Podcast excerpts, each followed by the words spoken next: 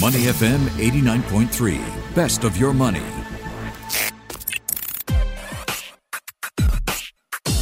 Money and Me on Your Money, only on Money FM 89.3. By the 1st of January next year, companies listed on the SGX will need to show that they have a clear whistleblowing policy in place. They'll have to do more. Among the requirements, a policy framework that ensures that the identity of the whistleblower is kept confidential and that that individual is protected from reprisal. From the 1st of next year, listed companies will need to provide an explanation of how they've complied with the key requirements of the SGX framework framework, such as providing independent oversight of the policy and to do so in their annual reports. Robson Lee is partner at Gibson Dunn and Crutcher. He joins me now to help us understand what the requirements of this new whistleblowing framework means, what it means for companies, and what the requirements mean for you should you have a genuine concern to report. Robson, good morning. Welcome to the show. Good morning, Michelle. Now, why is the SGX mandating a new whistleblowing framework? Well, I think the uh, policy consideration is that in difficult times, companies face problems.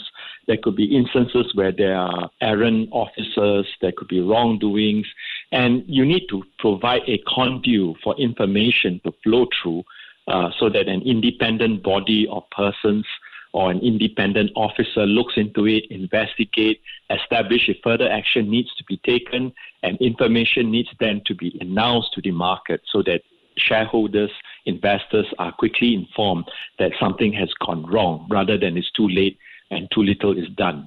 So I think that's the policy behind the new rules that uh, will take effect uh, for January the 1st, uh, 2022. All right. So, what does this new whistleblowing policy mean that SGX listed companies have to do when it comes to whistleblowing? They've already sort of been lining up, uh, you know, aligning themselves with the requirements of the new framework from this year. But what will they have to do in the run up to 1st of January next year?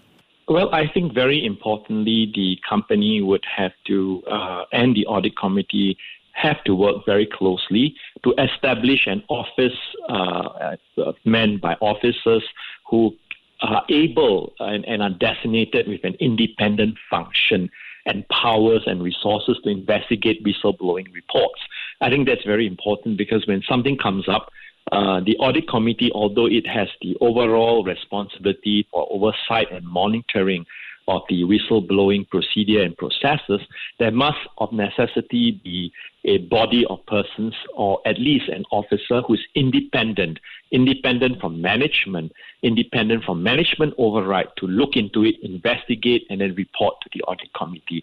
So I see the most important thing to be done in the run up to 1st January 2022 is for the independent function to be established. And this has to be clearly set out in the annual report uh, for next year.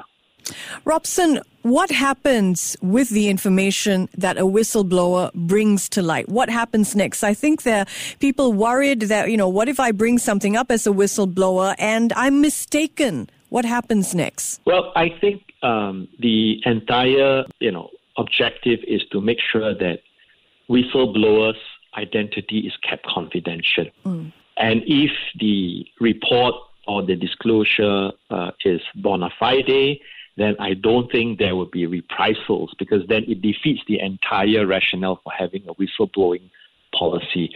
Um, the rules are not prescriptive as to what happens if uh, you know it turns out to be a mala fide report. Someone is just doing it uh, to create problems. It's vexatious, or, you know, kind of report. It's bad faith. Then I think uh, the audit committee is charged with the function whether should action be taken against that particular person, or should it be something that uh, is kept confidential uh, and you know in-house uh, actions are taken, but at the same time you don't want to discourage the entire spirit of whistleblowing. Right. So I think it's it's a judicious balance. But of course, if something that is clearly uh, you know egregious, then I think of course the audit committee has the powers to decide whether firm action should be taken against persons who report maliciously. I think it's a very judicious uh, position that the audit committee is charged with. SGX is very clear that it doesn't want to be overly prescriptive because mm. it wants companies to have their own culture, to have their own uh, procedures in establishing what to do and what not to do. And I think the SGX has taken a position that they should not be overly prescriptive.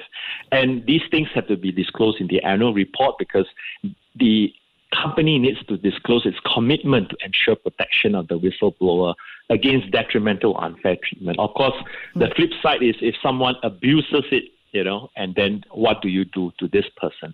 I think this is something that has to be left to the company. Each case has to be treated, uh, you know, with clear clarity as to what do you need to do to do the right thing. We all work within a limited pool of, of knowledge or information, so whistleblowers will bring up what they reasonably believe to be true. Where does the onus lie on to, to prove these allegations?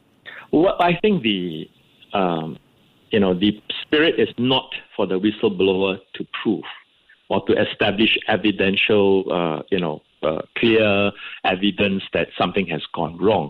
But it's a question of having somebody alert an independent body of persons, uh, the independent officer, the audit committee, that something may not be right, that there's something that is uh, that is building up, something that has gone wrong, and therefore that's the entire rationale that someone should be investigating it before it becomes a big problem.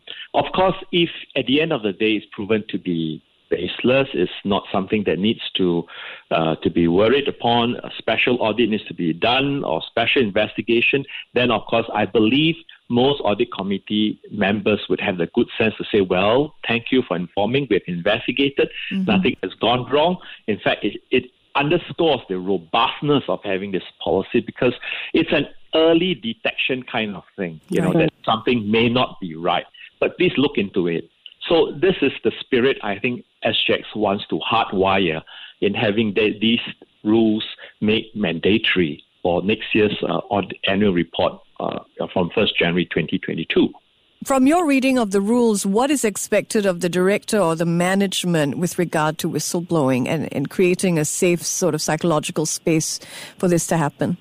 I think they need to be, encourage whistleblowers to come forward, to have a mindset that something has gone wrong, someone independent needs to look into it, someone needs to investigate further, and if need be, escalate it to the relevant authorities to investigate further. Because you have to remember, as you correctly pointed out, the whistleblower has limited resources. Mm. He may see something that is not right, but it may not be wrong.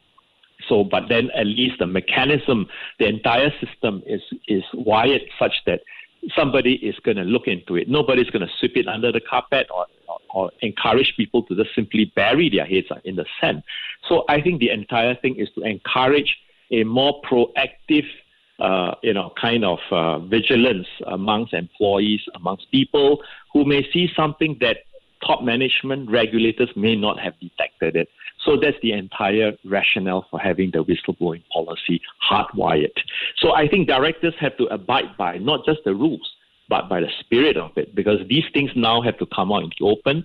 You've got to publish in the annual report, so you got to. It underscores your commitment, your integrity in having the policy in place, and not just simply, uh, you know, glossy literature that is published but no substance. So SGX says it will not tolerate the harassment or victimization of anyone who reports a genuine concern. What are the liabilities of breaching any part of this new framework expectations for whistleblowing? Well, I think uh, in the same uh, paper that SGX announced a whistleblowing policy, SGX has also made clear that it now has very strong administrative powers to issue public reprimands, and that is a very strong deterrent because when you are reprimanded for disobeying, for breaching the rules, then, you know, uh, reputational wise, it has a big impact. On top of that, SGX has the power to actually suspend or to require errant directors to step down, to resign.